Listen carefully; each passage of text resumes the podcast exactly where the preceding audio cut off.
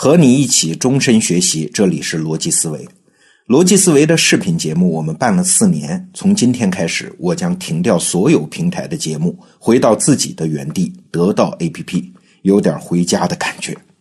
每周一到周五，每天早上六点半，我会在这里跟你分享自己最近的学习心得。这个节目仍然是免费的。您可能会问啊？除了从周播改成了小日播，就是从周一到周五；从视频变成了音频；从全平台分发变成了只有在这里才能听到。除了这些，跟原来的逻辑思维视频节目有什么不一样嘞？我觉得关键是心态，我自己的心态。第一年做逻辑思维视频节目的时候，我的心态很简单，就是把自己的学习心得拿出来和大家分享嘛。有的是故事，可以供你成为谈资；有的是想法，可以供你在自己想事情的时候做参考。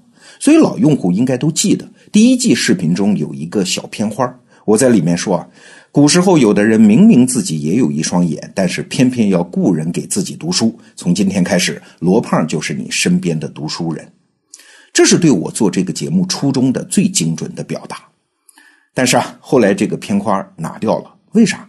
因为节目越做越长，越做越重，用户越来越多，我也越来越把它经营成了一个专题的讲座，而不再是简单的为大家读书。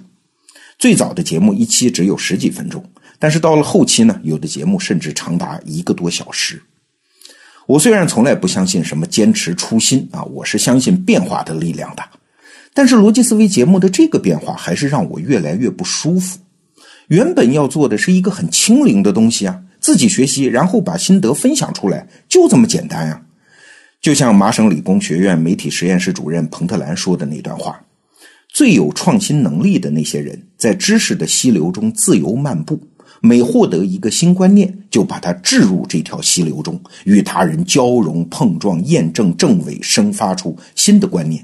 他们不是专家，但也不浅尝辄止，而是追逐知识、观念、思想、技能的。”跨领域碰撞的化学反应不能自已。哎，我想做的就是彭特兰说的这种人呢。哎，过去四年的感觉真的是很难形容。我打个比方吧，就像是原来我自己就是一条小金鱼儿嘛，一边自己在知识的海洋里游来游去，一边还有一点观赏价值分享给大家。结果呢，围观的人越来越多，我也越来越把自己当回事儿，结果越长越大。四年过去了，从小金鱼儿变成了大鲸鱼。这次让我下决心回归得到 APP，有两个机缘触发了它。第一件事呢是李翔，就是李翔商业内参的那个李翔，他告诉我一个管理学界的故事。一九九四年的时候，三十九岁的咨询顾问吉姆·克林斯出版了一本书，叫《基业长青》啊。吉姆·克林斯也被抬上了管理学大师的位置。有一天，彼得·德鲁克把他叫去聊天儿彼得·德鲁克是谁呢？管理学这门学科就是这人创办的啊！当时已经八十五岁了，在美国商业界享有神一般的地位。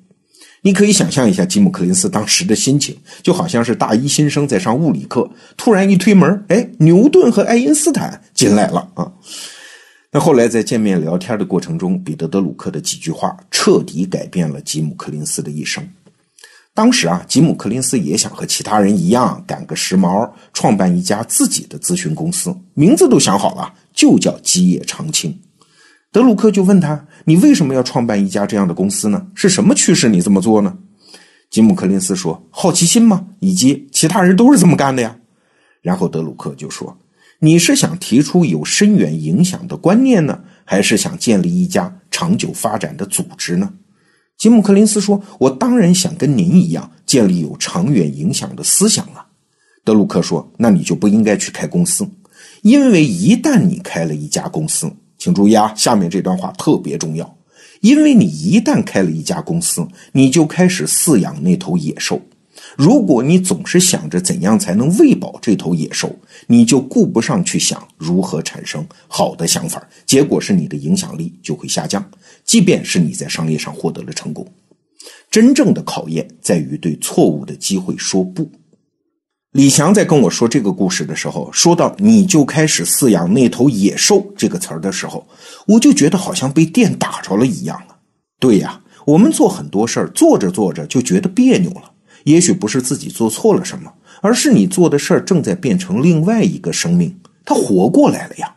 你就算是他的亲生父母，他也不会听你的。他有自己的意志，他有自己的成长轨迹。在某种意义上，你已经成了他的奴隶。想到这里，我知道我该勇敢的动手清一清存量了。我不要亲手喂养出一只野兽，我要一个急转身回到原来出发的地方。这是一件事。促使我回归得到 APP 的另外一件事儿是，有一天我遇到了一个用户，见面嘛，人家很有素质，夸我说你的节目讲的真好。不过话锋一转，又说：“哎，我自己记性太差，记不住，听完了之后跟没听一样。”哎呀，我心里一沉呐，知道坏事儿了。我马上想起了上个世纪美国营销界的一句名言，说用户需要的并不是一台钻孔机，他需要的只是墙上的几个孔啊。这句话之所以很重要啊，是因为它揭示了商业演化的一个趋势，就是从产品到服务。之所以你现在卖的还是产品呢，只是因为这个产品背后的服务眼下还不成熟嘛，是服务的一个暂时的权宜之计。等时候一到，产品一定会变成服务。你比如说，就在我们眼前发生的啊，原来大家都要买车，现在滴滴出行啊、Uber 啊这样的应用出现了，产品就变成了服务啊，买车的必要性就下降了。还有，原来大家都要买自行车。但是就在过去几个月里，到处都是什么摩拜单车、OFO 单车产品，不是变成了服务吗？这个理论我是知道的呀。可是过去四年我做逻辑思维视频节目的时候，它变得越来越像产品，而不再是服务。我自己在做节目的时候，注重题目的选择、素材的趣味、结论的颠覆、论证的严谨等等。本来卖的就是一根擀面杖嘛。当眼里只有产品没有服务的时候，我就会自以为有工匠精神，拿起来玩命的在上面雕刻花纹。最后花纹是挺漂亮的，但是它再也不是一根好用的擀面杖了。就像前面那位用户说的啊，你题目很大，口才很好，听起来很有道理的样子。但是如果长到了、重到了，大家听完啥也记不住的程度，那服务的初衷不就完蛋了吗？就像京剧行当里啊。小生的地位是非常尴尬的，他很难唱。从产品的角度来看呢，是伟大的、高难度的。但是另外一方面呢，爱听的人相对比较少，所以从需求的角度看呢，从服务的角度看呢，它又是失败的。大家需要的是知识服务，这东西其实说起来很简单，就是提供一些谈资、一些观察问题的角度而已。我这么说不是自贬身价啊，事实上就是这么回事儿。碎片化的知识，它也是一个市场啊。我来说一件事儿，一个观点，我嘴里说出来是这个目的，但是听在你的耳朵里，有的就忘了，有的如果有一字入心，那也是你自己有目标。这个事儿，这个道理是和你正在思考的那件事儿有了契合。你可能把它写到了一篇利益完全不同的文章里，你可能把它做到了一个项目的 PPT 里说给用户听，你可能多年之后记起来用这个例子来说服一个朋友，等等等等。我卖的就是一根擀面杖，至于怎么用，我完全无法预期。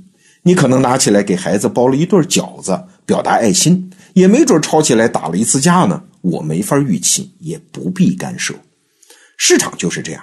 我们交换的是同一个事物，但是各自拿去实现的是自己的目的。回到知识服务，我应该提供的是大家好用也便于用的服务，而不是任何我自己自鸣得意的产品。